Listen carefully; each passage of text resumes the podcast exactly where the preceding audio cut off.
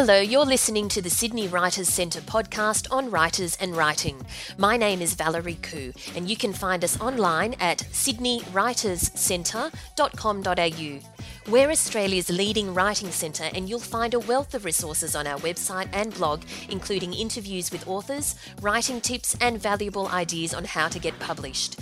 Whether you're interested in writing a novel, short story, or articles for magazines, you'll find information and courses to help you get there. Or if you want to hone your business writing skills, we can help you too. Our presenters are the best in the industry. We hope you enjoy today's podcast. Leslie Cannold is an academic, ethicist, and freelance writer.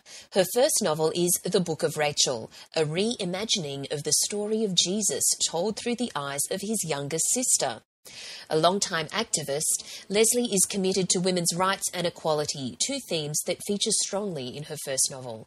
She is also the author of two non-fiction books, What No Baby and The Abortion Myth.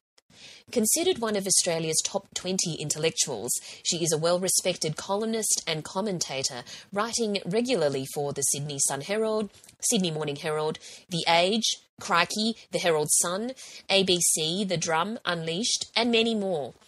This year, she was named Australian Humanist of the Year by the International Humanist and Ethical Union. So, thanks for joining us today, Leslie terrific to, to talk to you. Now we're really excited about your your book, The Book of Rachel, which um, is a reimagining of the story of Jesus told through the eyes of his younger sister. Tell us, how in the world did you come to this idea and decide to write it?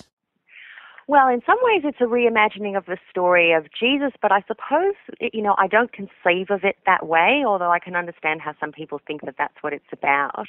Um, for me, it was really more about trying to imagine what would have happened if Jesus had a, had a sister. Mm-hmm and what life would have been like for her. And of course, as she grew older and, and the novel began to develop, her life began to intersect with the life that he was having, which was such an interesting and, and well known story. Mm. Um, and that, as you say, helps to kind of, you know, it threw a different light on, on what that story was about. But I was mostly concerned with her.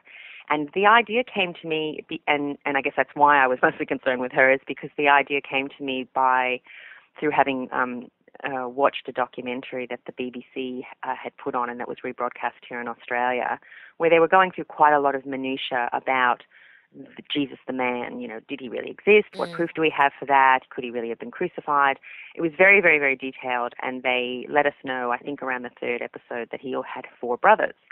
And mm. they were able to say what their names were, and they were able to pretty much say what had kind of happened to them and where they'd been buried.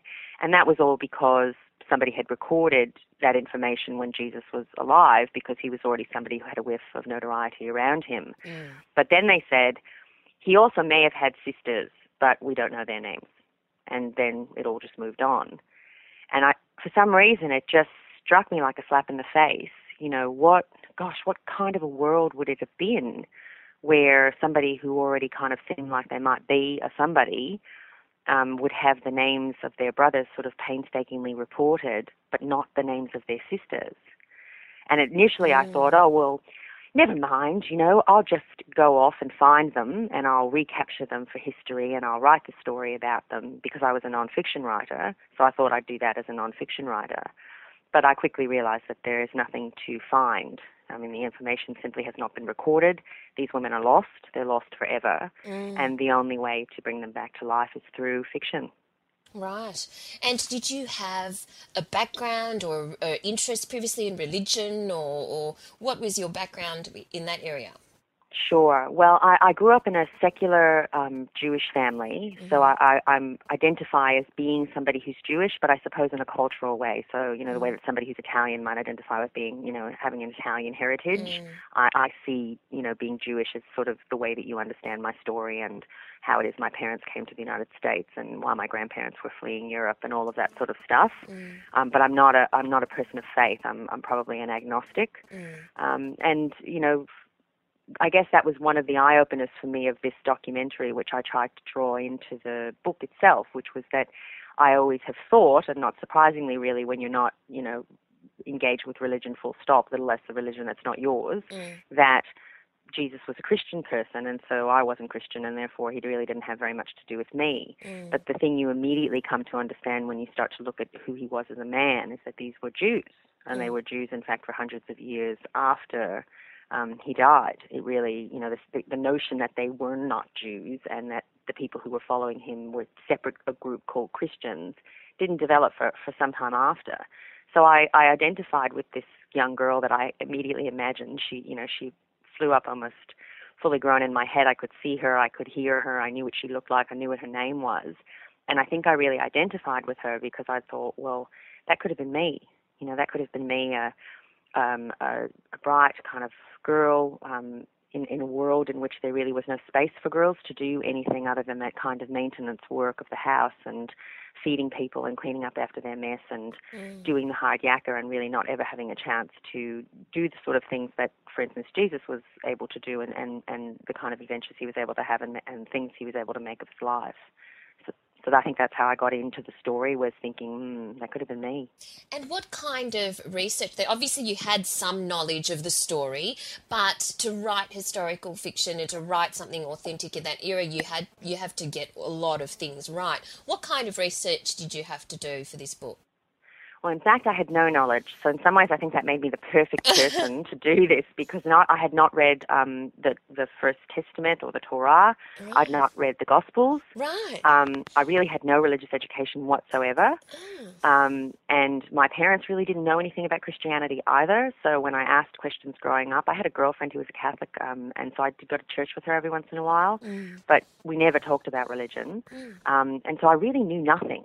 Um, so I started by reading the Gospels um, and reading, in fact, the whole Bible. Mm. Um, but as you say, I then had to try to, you know, the Bible is not a historical document. It is a multi-authored um, religious text. And so I was trying to situate people in a real historical world. You know, I mm. wanted to know things that clearly weren't going to be covered. You know, what did women do every day? What did they eat? How did mm. they prepare the bread? You know, what kinds of um how did they pick the olives? What did the olives look like on the trees? What time was picking season? Mm. You know, there's very, very fundamental things you need to know to build a world. Mm. So I, I could find some of that stuff out by just looking at modern day Israel and I had been to Israel several times and I had some photos left and you could find some on the website. Mm. But I also, you know, went into the library and did as much research as I could into finding out what little was available because people didn't write histories the way they do now mm. um, about you know the crockery and just those things that you take so for granted that if you were to write a modern day story you would just know that if somebody picked up something to write something you'd know what they picked up to write with mm-hmm. whereas in this world you'd think oh god did people even write you know were they literate oh if they were literate you know what did they use how did they get the ink you know what kind of thing did they use for the quill was it a quill like it, everything is a question. so there was a fair bit of research to get the answers I needed to make it real, although of course at times I had to make it up. Mm, and so how long did this take? How long did you spend on this project? Uh, probably all up, I spent around seven years. Whoa! Um, yeah, it was, a, it was a long time. I mean, you know, you imagine me kind of toiling away day after day just doing that, and of course that wasn't how it was. Mm. Um, I, I would I had a job, mm. so I would, you know, try to fit it in. I had very young kids as well, so I would try to go away, you know, for retreats for a couple of weeks, which my husband was very wonderful in supporting me to do. Mm. And I would try to, um, I took some leaves from work and tried to kind of, you know, write lots in say three months, mm. and then I would leave it for quite a long time, and I'd return to it and decide I really didn't like what I'd written pretty much at all. Not not the plot so much, but I just didn't like the way I was executing the story. Mm. So I'd start all over again. Um, and then I worked out I really didn't actually know how to write a novel. Right. So I had to kind of take a leave of absence from that process and go off and actually learn how to write a novel. So that took a fair bit of time. and then I had to come back to the novel and then try and write it properly. So it, it was very time consuming, but I think that's because wrapped up in there was a lot of work, child raising, yes. and learning how to write a novel. But seven years is a long time to sustain the same interest and passion. How did you, you know, was it easy or hard to, to maintain that connection with the project? Mm. I have a lot of experience with long projects, so I am pretty good at that. Like I've written a PhD, I've written a master's thesis, so mm. I do have that kind of long span of concentration. But the other thing that was keeping me going was just this really healthy Jewish guilt because what would happen is I would write a draft, put it away, go back to my life, come back to the draft, think, oh, this is just rubbish, um, and think, no, that's it, I can't do it, I'm, I'm giving up, and I'm giving the whole thing away. Mm. And I would decide that, but then I would feel so extraordinarily guilty because the whole thematic of this book is about these women having been forgotten. You know, everybody went, no, we don't care, you're not important enough, we couldn't be bothered, we're, you know, you've been forgotten, so you, you may have existed, we don't care, you're gone. Mm. And I'm supposed to be, I'm supposed to be solving that problem for them. I'm supposed to be bringing them back to life. And there I am going, oh, sorry, too hard, can't be bothered, I'm off. so I was feeling terrible, like I was abandoning them, and I they had names. To me, they were completely living creatures, like they Mm. were alive, and there was just this gap between the world I had created in which I could see them roaming and my capacity to bring that to other people. Mm. So I just kept feeling like it just wasn't good enough to say I can't do it. I Mm. felt like I had to just keep trying until I mastered it. But then when you live with something for seven years and then it's finished, how did you feel? Are you looking for things to do now? Are you walking around the house going, oh? what am I going to do now? well, it's interesting because luckily, you know, books never really finish. I mean, they don't finish until the moment you actually see them on the shelf in a shop. yes. Um, they they just slowly trickle away, you know. So, Mm. for instance, when I I was uh, just beside myself with delight when Text said that they would publish the book, Mm. and my children who had been living under the shadow of this book sort of for as long as they could remember were also quite joyous and they were like it's done it's finished it's finally over but i'd written a couple of books before and so i just had to go wait a minute like Mm. this is kind of the beginning of the end but now we're going to go through the editing process so it's just going to keep coming Yes. back and then there's going to be a proofreading process and it's going to keep coming back and then I'm going to need to do stuff around, you know, the publicity where you get people to say puffy things about it and all, you know, all that stuff. There's a lot of business. So the last year has been full of that, which is relatively pleasant and not that arduous. Mm. And in that time, I've been trying to do a bit of work because it's been, you know, obviously it's quite stressful financially to work for less than a cent an hour. and one really does have to eventually say enough is enough.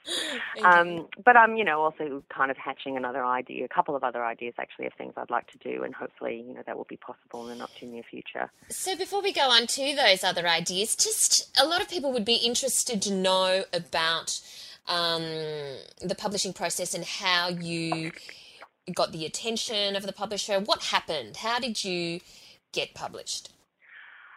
Okay, well, um, this experience is uh, my experience because I'm not a completely unknown person. Mm. So it was a somewhat different experience to the one I had when I got my first book published, which was called The Abortion Myth. Mm. This time I um, knew a number of people already because of having pre- published previous books and just because I'm an older person now and so Melbourne's a small place, you tend to know people. Um, so it wasn't really very hard for the book to get out of the, you know, it didn't have to go in the slush pile. Mm. Essentially, you know, so so you either have to go through the slush pile or you don't have to go through the slush pile. And getting out of the slush pile, as we all know, is, is somewhat of a challenge. So I Mm. didn't really have to negotiate that challenge this time round. Mm. Um, it, it was it was willing people were willing to read it. So the question really was when they read it, whether or not they were going to get it and think this was um, terrific. And I always wanted Text to be the publisher Right. because they have a fantastic reputation, and I must say every last skerrick of it is deserved. They are a wonderful publisher. They are wonderful editors. They are wonderful, you know, producers of books. They have wonderful marketing. They're just wonderful, wonderful, wonderful. Mhm. So you know, they came with this uh, reputation, and so you know, I was lucky enough that that they knew who I was and were certainly willing to read the manuscript. So in the end, it came down to exactly what as an author you want it to come down to, which is whether or not I'd written it such that it, you know, was as compelling as they thought it was going to be and delivered on what they thought I could deliver on. Mm. And and they felt that way, so I was very lucky. So, in terms of getting yourself known, obviously your work, apart from uh, as an academic, your your your columns, your your articles in the Sun Herald, the Age, and so on, that's useful um, to to gain a profile for for those people who are listening who want to try and not be the unknown person. Is yeah, right? look, I, I think I do think you know for years and years and years I did a lot of radio, TV, um, you know, any kind of publicity sort of thing Mm. I did. I, I to say I wrote columns in the paper, which I really enjoyed. Mm. But if there were opportunities where I would get asked to do something, and you know, it was a, it was a fair number of, it was a fair lot of work, and there wasn't going to be any pay for it. Uh, everyone was to me, "Oh, you should do it. It's really good for your profile." Mm. And I think the profile, God, it's like this great big sucking vacuum. You know, no matter how much you throw into it, more wants to, you know, be taken. And when do you finish? Like, when do you finish building your profile? So I, I always was kind of, you know, a little bit suspicious of it, but most people are smarter than I am. So I thought, right, I'll just listen to them. They keep saying it's good, build a profile, it's good, good, good. And I think this is where having a profile did actually cash out for me. I think this is where um, I can concretely see that this was helpful because I, I did get a number of people who were more than happy to read the manuscript, and that doesn't mean everybody loved it. Mm. Um, but it, but I didn't have trouble having it, you know, get an audience, and I think for some writers that is a huge problem. Mm. So I do actually think if, if you can develop um, a reputation, and that's of course these days not just in the mainstream media, which is really predominantly where I was doing it because that's you know where the thing was at the time Mm. but now online and I'm a I'm a prolific Twitterer and I have a number of Twitter followers and also Facebook followers Mm. And that's of course where it's going. Mm. So I think if you can develop a profile even solely online, that again is helpful because at the end of the day, um, publishers have to sell books Mm. and so they're looking not just at the book itself, uh, Mm. even though that's the primary thing, they're also looking at whether or not you are somebody who's going to be capable of marketing that book. Mm. What would you say to those writers out there who really shun the online world and social media and believe that their writing should speak for themselves and that, you know, it's the publisher's job to market it? What would you say to that? Because I hear those comments. Oh, look, I think people are entitled to have whatever views they want and to conduct themselves in whatever way they want. It's Mm. their life, it's their career, Mm. but they, you want to do that, um, you want to know that people are doing that in light of what the potential consequences are of a decision like that. Mm. So my perception is, is the one I've just shared with you, Mm. that um, probably these days it's not good enough. I mean, you may be the most talented writer in the world, and maybe they'll put up with you being reclusive and difficult. but in general, there's a fair number of talented people out there. A lot of people want to write and have their books published. Mm. So I think you are part of the package that a publisher is looking at. Mm. And it seems to me silly, you know, it's almost like kind of going into a test and going, oh, I, you know, I don't really want to do section A of this test. I'm just going to do so well on section B. section A won't matter. Mm. I mean, why wouldn't you have a go doing everything? Mm. Because that's, in the end, you know, uh, for some people, they're just writing because they want to write, and, Mm. and maybe publishing is gravy. Mm. But for those who are really clear, they want to be published, and I was very clear about that. Mm. I was very clear that for me, the end of this process was to get these women's stories out. I wanted other people to read them. Mm. So I feel like you do everything, you kind of go, right, that's my objective. What are the steps I need to take to get as close as I can to that objective? Mm. And certainly making yourself um, um, a marketable and interesting and engaging and known quantity is, is a plus for you when a publisher is evaluating taking you on. Mm. Now, most of your work previously has been non-fiction, and this is fiction. So, what did you have to do to get into a different headspace or, or mindset to, to write fiction? Because it's very, very different to you know sticking to the facts and making sure you're telling the, an accurate story and all of that. Um, what did you have to do to switch hats? Well, you know, I wish somebody like you had been around at the time we'd made it completely clear that, you know, this was a different um, uh, kind of event. Mm. Um, when I first thought to do it, you know, and, and quickly came to the view that I couldn't write another non-fiction book, it would have to be fiction. Mm. I didn't have one person say to me, "Oh, Leslie, you know, what the hell would you know about fiction?" um, instead, they said, "Oh, you're a great writer. You know, you'll be fine." Yes. And you know, I, I have this. My public persona is that you know I'm very confident in the, in the sense that you know you don't. That's my thing. Like I'm not really into putting my insecurities on display. Mm. So people tend to think of me as being very confident, Mm. and so I must have seemed really confident. And they thought, oh well, you know, she knows what she's doing. Off she goes. Um, and so it did actually take me a while to realize exactly what you just said, as though every idiot knows it and every idiot should know it, which is that it's a completely different skill set, mm. um, and that however um, competent and capable and experienced a writer I might have been in one uh, domain, the nonfiction domain, I had plenty to learn um, in the fiction one, and I needed to pick up those skills. So mm. once that kind of penny dropped, and it took a couple of drafts, mm. took a mm. couple of writing drafts, and then getting back to them and going, "Oh my God, they're terrible," because I'm a reader, so I can could easily see mm. what was mm. wrong with my stuff. I just didn't know how to fix it. I didn't have the editorial language to fix it. Um, finally, a friend of mine said, "Just because you have a PhD doesn't mean you shouldn't, you know, consider going back to school." And I was like, "Oh." God, I'm such an idiot. Why didn't I think of that? Like, you'd think it would be the first thing I'd think of because I'm an academic and an educator, but of course, I sort of sell myself not as a student. Mm. So it didn't occur to me. So thankfully, people say they're bleedingly obvious. I don't know what I'd do in my life if they didn't. um, and so I went off and, and took um, this wonderful course at RMIT, which I'm just a huge fan of. And I was I was really ready, you know, for the information that was delivered. I'd already run into a lot of problems. I knew exactly what I didn't know so as the information was pouring out of the teacher's mouth, it was pouring into my brain and really making connections absolutely everywhere. You know, oh, that's it. Oh, that's it. Oh, right. That's what, you know, like I just got it straight away. Mm. So once that process was completed, I went back and did the third blind rewrite. Oh my god! Um, and that was the one that that worked. And so, when you were in that writing routine, then did you have a writing routine? Did you have any, or, or is do you just write when you can because you do so many other things, or do you actually, you know, sit down and have your, co- get caffeinated in the morning? what, what is describe your day, your writing day? Well, I, I prefer, I strongly, strongly prefer to clear at least two to three days to do any kind of big project like this. Mm. I mean, what I really prefer is for everything else to go away. including my family, all dinner requirements, and just have someone bring me coffee mm. while for the mm. next kind of two and a half days or until I can't stay up any longer, I get through the bit that I'm working on. That's actually really what I prefer, but that doesn't, you know, quite pan out. But insofar as I can get that, so for a while I had this wonderful space at Glenfern, which is a writers' kind of uh, trust. Uh, it was a national trust house where they're putting writers, um, and that was wonderful because it was like a door that I could close.